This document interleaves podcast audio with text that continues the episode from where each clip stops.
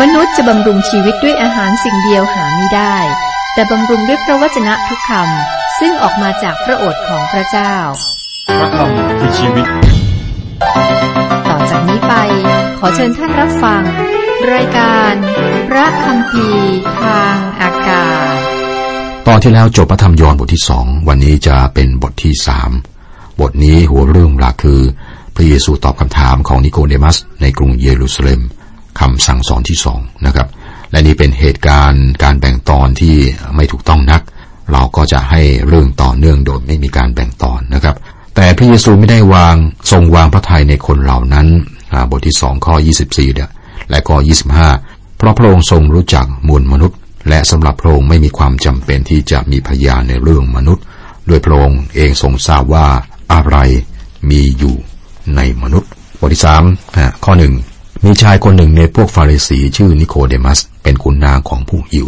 คนนี้ก็ถูกแยกออกจากฝูงชนพระเยซูไม่วางใจฝูงชนเหตุผลก็อธิบายไปแล้วนะครับเพราะพระองค์ทราบว่ามีความเชื่อที่แท้หรือไม่ในฝูงชนแต่สำหรับนิโคเดมัสนี่เป็นคนจริงนะครับเรามาทำความคุ้นเคยกับนิโคเดมัสในข้อหนึ่งนี้มีการบอก3เรื่องเกี่ยวกับนิโคเดมัสสิ่งแรกคือท่านเป็นคนฟาริสีหมายความว่าท่านเป็นคนในกลุ่มที่ดีที่สุดในอิสราเอลนะจะพูดแบบชาวบ้านก็เป็นแบบระดับหัวกะทิในอิสราเอลพวกเขาเชื่อในการโดนใจของพระคัมภีร์ภาคพันธสัญญาเดิมและก็เชื่อในการเสด็จมาของพระเมสสิยาเชื่อในการอัศจรรย์และก็เชื่อในการฟื้นขึ้นจากความตายนิโคเดมัสเป็นชาวคณะฟาริสีและชื่อของท่านคือนิโคเดมัสเรารู้จักชื่อและทราบว่าท่านเป็นขุนนางของคนยิวสิ่งเหล่านี้บอกเราถึงหน้ากาก3อันนะที่ชายคนนี้สวมนะครับอาจารย์ใช้ว่าหมวก3ใบก็ได้และนี่ก็เป็นภาพของคนสมัยใหม่นิโคเดมัสเป็นพวกฟาริสีเมื่อท่านพบกับคนสมัยใหม่ท่านก็เป็นเพียงคนหนึ่งในพวกฟาริสีท่านจะทำตัวตามสบายเมื่ออยู่กับพวกเขาแต่เมื่อออกจากพวกฟาริสีแล้วก็เดินไปตามถนนประชาชนจะเห็นท่านเดินมาและก็จะก้าวหลบไปข้างทางท่านจะสวมเสื้อคลุมยาวและก็กรองพระมัญญัติและก็ผ้าคลุมไหล่สำหรับอธิษฐานและพวกเขาจะพูดว่านั่นไงคุณนางนิโคเดมัสนะครับท่านเป็นคนสำคัญและก็เป็นผู้ปกครองของคนยิวดังนั้นนะครับท่านจะมีท่าทีแตกต่างจากประชาชนและชื่อของท่านชื่อว่านิโคเดมัสภายใต้หมวกหรือหน้ากากอันที่2ที่ท่านสวมท่านก็เป็นเพียงคนธรรมดาคนหนึ่งนี่เป็นบทเรียนนะครับมีคนมากมายที่ใช้ชีวิตอยู่ในปัจจุบันมีคนจำนวนมากที่เป็นนักธุรกิจและก็ประธานบริษัทเขาจะเข้าไปในที่ทำงานในตอนเช้านะและคนในที่ทำงานนี่พูดกับเขาและเรียกเขาแบบยกย่องนะครับคนในที่ทำงานก็จะให้ความเคารพนะเจอกันข้างทางก็ก้มหัวหน่อยๆนะแต่เมื่อเขาไปพบลูกค้านะครับเขาก็จะวางตัวอีกอย่างหนึ่งและเมื่อเขาไปสมาคมนะเพื่อกินอาหารเที่ยงทันทีที่ก้าวเข้าไปเขาก็เป็นอีกคนหนึ่งเขาไม่ใช่ประธานบริษัทอีกต่อไปเขาเป็นเพียงคนธรรมดาคนหนึ่งเขามีท่าทีที่แตกต่างออกไปนั่นเป็นความสัมพันธ์ที่แตกต่าง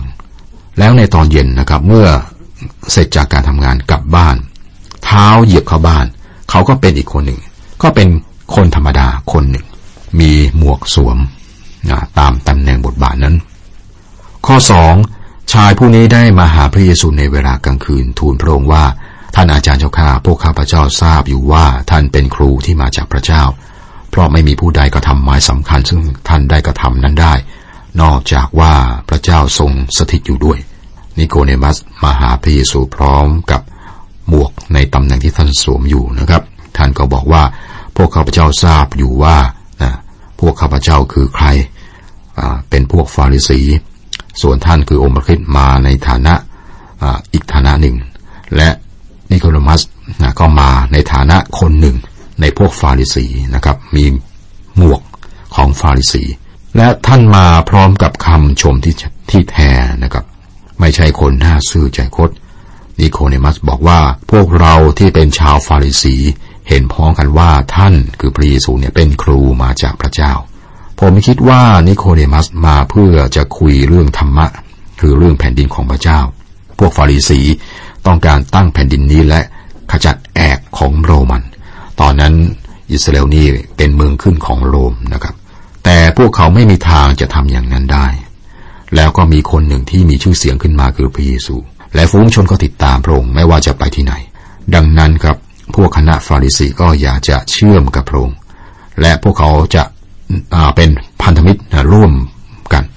ดังนั้นนิโคเดมัสก็มาหาพระเยซูยอมรับว่าพระองค์มาจากพระเจ้าท่านบอกถึงการอัศจรรย์ที่พระเยซูได้ทำท่านยอมรับการอัศจรรย์นั้นว่ามาจากพระเจ้าโปรดสังเกตนะครับว่าไม่มีใครสงสัยการอัศจรรย์ของพระเยซูในสมัยนั้นเวลาผ่านไปครับตอนนี้ก็ 2,000 ปีโดยประมาณ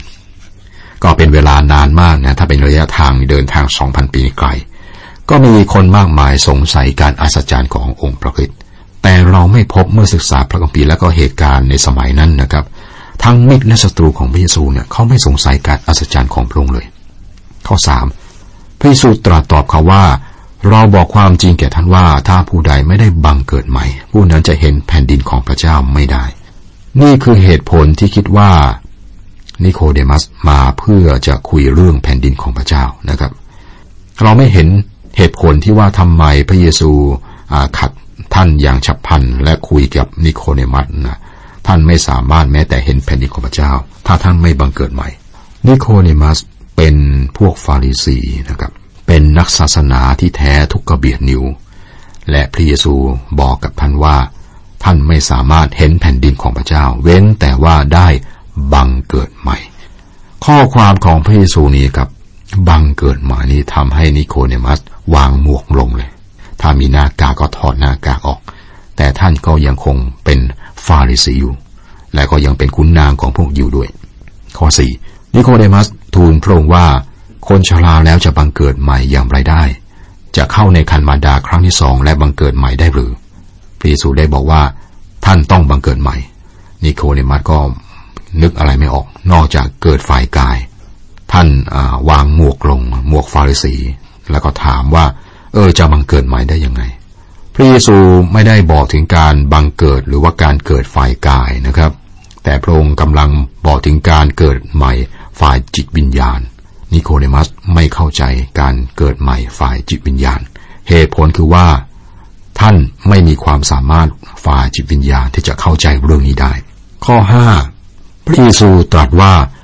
เราบอกความจริงแก่ท่านว่าถ้าผู้ใดไม่ได้บังเกิดใหม่จากน้ำและพระวิญญาณผู้นั้นจะเข้าในแผ่นดินของพระเจ้าไม่ได้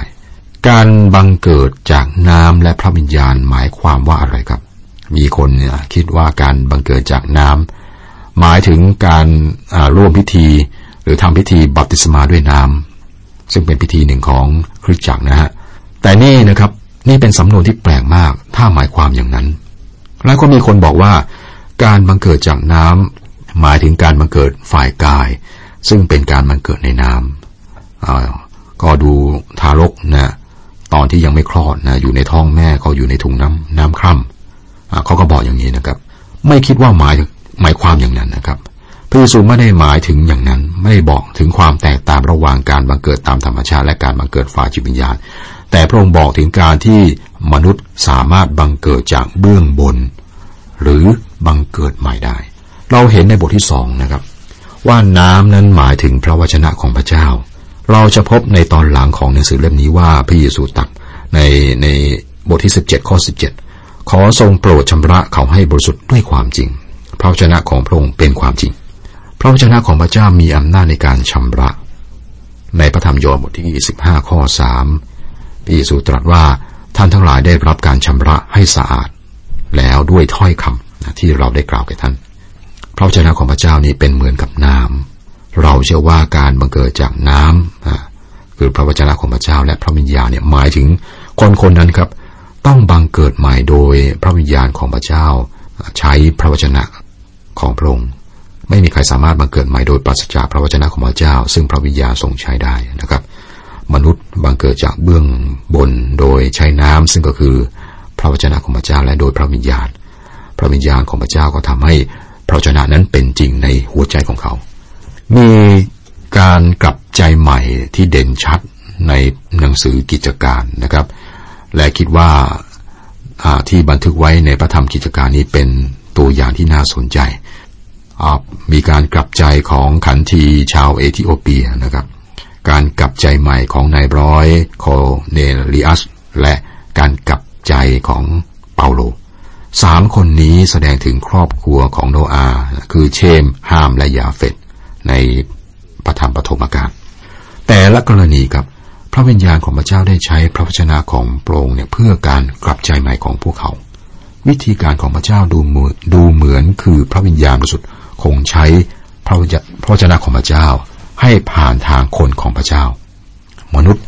ต้องบังเกิดใหม่ฝ่ายจิตวิญญาณจากน้ำและพระวิญญาณหมายถึงพระวิญญาณของพระเจ้าใช้พระวจนะของพระองค์นี่ครับนิโคเลมัสไม่สามารถเข้าในแผ่นดินของพระเจ้าโดยไม่มีหรือไม่เข้าใจหรือปราศจากสิ่งเหล่านี้ข้อ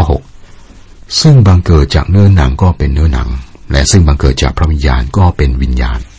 พระเจ้าไม่ต้องการเปลี่ยนเนื้อหนังหรือกายนะหมายถึงธรรมชาติเก่าซึ่งเรามีอยู่มันเปลี่ยนแปลงไม่ได้พระวจนะของพระเจ้าบอกถึงเรื่องนี้ไว้มากนะครับธรรมชาติเก่าต่อสู้กับพระเจ้าในพระธรรมโรมบทที่8ข้อ7ข้อ8บอกว่าเหตุว่าใจซึ่งปักอยู่กับเนื้อหนังนั้นก็เป็นศัตรูต่อพระเจ้าหาได้อยู่ใต้บังคับธรรมบัญญัติของพระเจ้าไม่และที่จริงจะอยู่ใต้บังคับธรรมบัญญัตินั้นไม่ได้และคนทั้งหลายที่อยู่ใต้เนื้อหนังจะเป็นที่ชอบพระทัยพระเจ้าก็หาไม่ได้พระเจ้าไม่ได้มีแผนการสำหรับธรรมชาติเก่าของมนุษย์ธรรมชาติเก่านั้นต้องตายไปพร้อมกับตัวเรานะครับและถ้าพระเยซูกลับมาก่อนที่เราจะเสียชีวิตตามที่พระคัมภีร์ได้บอกเอาไว้นะครับเราจะถูกเปลี่ยนในชั่วพริบตาเดียวหมายความว่านะครับเราจะพ้นจากธรรมชาติเดิมธรรมชาติเดิมไม่สามารถเชื่อฟังพระเจ้าได้ซึ่งบังเกิดจากเนื้อหนังก็เป็นเนื้อหนังนั่นเป็นความจริงพระเจ้าไม่ประสงค์ที่จะช่วยนะร่างกายหรือเนื้อหนังให้รอดนะธรรมชาติเก่านี้ต้องถูกทดแทนด้วยธรรมชาติใหม่คือการบังเกิดใหม่ฝ่ายจิตวิญญาณนั้นจำเป็นเพื่อจะรับธรรมชาติใหม่นะครับสังเกตว่านิโคเดมัสซึ่งได้ซ่อนอยู่เบื้องหลังหมวกของคุณนางชาวยิวกำลังถอดหมวกวางลงนะครับข้อ7ข้อ8อย่าประหลาดใจที่เราบอกท่านว่าท่านทั้งหลายต้องบังเกิดใหม่ลมใคร่จะพัดไปข้างไหนก็พัดไปข้างนั้นและท่านได้ยินเสียงลมนั้นแต่ท่านไม่รู้ว่าลมมาจากไหนและไปที่ไหนคนที่บังเกิดจากพระวิญญาณก็เป็นอย่างนั้นทุกคนพระเยซูบอกว่าท่านไม่รู้ว่าลมมาจากไหนและไปที่ไหนกระแสน้ำกระแสลมเป็นเรื่องที่มนุษย์ไม่สามารถควบคุมได้ครับลมจะพัดก็พัดไปจะพัดไปทางไหนก็ทางนั้นนะครับเปลี่ยนทิศทางไม่ได้แม้ว่าเราไม่สามารถควบคุมลมแต่เราบอกได้อย่างแน่นอนว่าเมื่อลมพัดอยู่เราสัมผัสได้เราไปยืนที่ถนนนะและลมพัดอยู่ก็บอกนั้นตอนนี้แหมกระแสลมพัดจะเบาจะค่อยจะแรงแค่ไหนก็แล้วแต่นะครับหรือสังเกตต้นไม้ใบหญ้าที่ถูกลมพัดเอ็นเอียงไปเราไม่สามารถบอกถึงการบังเกิดฝ่ายวิญญาณนะครับลมใคร่จะพัดไปข้างไหนก็พัดไปข้างนั้นคนที่บังเกิดจากพระวิญญาณก็เป็นอย่างนั้นทุกคนแม้ไม่สามารถบอกถึงการบังเกิดฝ่ายจิตวิญญาณแต่บอกได้ว่าพระวิญญาณของพระเจ้าทำงานอยู่ในชีวิตและในใจของมนุษย์นั่นคือเรื่องที่พระเยซูได้บอกถึงนะครับองค์พระคริสต์ได้จัดการกับหมวก2ใบของนิโคเดมัสที่สวมอยู่นะครับเขาก็อยู่ต่อพระพักของพระคริสต์ไม่ใช่ในฐานะพวกฟาริสีและก็ไม่ใช่ในฐานะเป็นคุณนางของชาวยิวนะแล้วท่านเป็นใครข้อต่อไปนะข้อ9นิโคเดมัสทูลพระองค์ว่าเหตุการณ์อย่างนี้จะเป็นไปอย่างไรได้คำพูดของนิโคเดมัสก็แสดงว่าท่านก็เป็นเพียงคนธรรมดาท่านสงสัยเรื่องเหล่านี้ว่าจะเป็นไปได้อย่างไรพระเยซูก็อธิบายชัดเจนเราสามารถใส่หมวกนะใส่หน้ากากเข้าหากันหลายคนก็มีหน้ากากหลายหน้านะฮะในปัจจุบันเมื่ออยู่กับคนกลุ่มหนึ่งก็ทำตัวแบบหนึ่งนะหน้ากากนี้ซ่อนตัวจริงไว้ทีนี้ครับเมื่อเรามาหาองค์พระผู้เป็นเจ้าหาพระคริสต์หน้ากากนี้ต้องถอดออกซ่อนไม่ได้ครับแล้วก็ใช้หน้ากากนั้นไม่ได้เราต้องเป็นตัวของเราเป็นตัวจริงมาหาองค์พระผู้เป็นเจ้าตามสภาพที่เราเป็นอยู่จริงและพระเยซูก็จัดการกับเราแบบนั้นนี่คือวิธีที่พระองค์จัดการกับนิโคเดมัสข้อ10 พระเยซูตรัสตอบเขาว่าท่านเป็นอาจารย์ของชนอิสราเอลและท่านยังไม่เข้าใจสิ่งเหล่านี้หรือพระเยซูก็พูดเน็บแนมเล็กๆน้อยๆนะครับและบอกว่าท่านเป็นขุนนางของชนอิสราเอลท่านก็ยังทำเหมือนกับสิ่งที่เราบอกท่านนี่ไม่เป็นความจริงหรือเพราะว่าถ้ามันจริงท่านคงจะรู้หลังจากพูดเน็บแนมเล็กน้อยแล้วครับพระเยซูก็ถามท่านไม่เข้าใจสิ่งเหล่านี้หรือครับข้อ 11-13 เราบอกความจริงแก่ท่านว่าพวกเราพูดสิ่งที่เรารู้และเป็นพยานถึงสิ่งที่เราได้เห็นแต่ท่านทั้งหลายหาได้รับคำพยานของเราไม่ถ้าเราบอกท่านทั้งหลายถึงสิ่งฝ่ายโลกและท่านไม่เชื่อถ้าเราบอกท่านถึงสิ่งฝ่ายสวรรค์ท่านจะเชื่อได้อย่างไรไม่มีผู้ใดได้ขึ้นไปสู่สวรรค์นอกจากท่านที่ลงมาจากสวรรค์คือบุตรมนุษย์พระเยซูก็คุยกับนิโคเดมัสบอกว่าท่านไม่ยอมรับคำพยานของพระคริสต์เมื่อพระองค์ตรัสกับท่านอยู่และพระเยซูก็บอกต่อไปให้เห็นถึงการเคลื่อนตัวที่ยอดเยี่ยมนะซึ่งเริ่มต้นในที่นี้นะครับในพระธรรมยอห์นในคำนำเราได้ดูสิ่งที่พระเยซูตรัสไว้ในบทที่16ข้อ28ว่าเรามาจากพระบิดาและได้เข้ามาในโลกและเราจะจากโลกนี้ไปถึงพระบิดาอีกตอนนี้พระเยซูก็บอกว่าไม่มีผู้ใดได้ขึ้นไปสู่สวรรค์ในข้อ13นะฮะพระองค์บอกว่าพระองค์เสด็จลงมาจากสวรรค์เป็นผู้เดียวที่สามารถบอกถึงเรื่องสวรรค์เพราะว่าพระองค์เป็นผู้เดียวที่ได้ขึ้นไปยังสวรรค์มีคนจำนวนมากที่ได้ไปสวรรค์หลังจากพระคริสต์แต่ในพันธสัญญาเดิมนะครับเมื่อธรรมิกชนของพระเจ้าตายไปนี้เขาก็ยังไปยังสถานที่แห่งหนึ่งนะเรียกว่าเมืองบรมสุขเกษมหรือว่าอกของอับราฮัมดูในลูกาบทที่16ข้อ22นะครับแต่หลังจากที่พระเยซูสิ้นพระชนม์แล้วเสด็จขึ้นสู่สวรรค์และก็ได้นำเฉลยไปด้วยนะพระองค์ก็นำคนเหล่านั้นไปในเมืองบรมสุขเกษมไปสู่พระพักของพระเจ้าในสวรรค์ตั้งแต่ตอนนั้นนะครับผู้เชื่อศรัทธา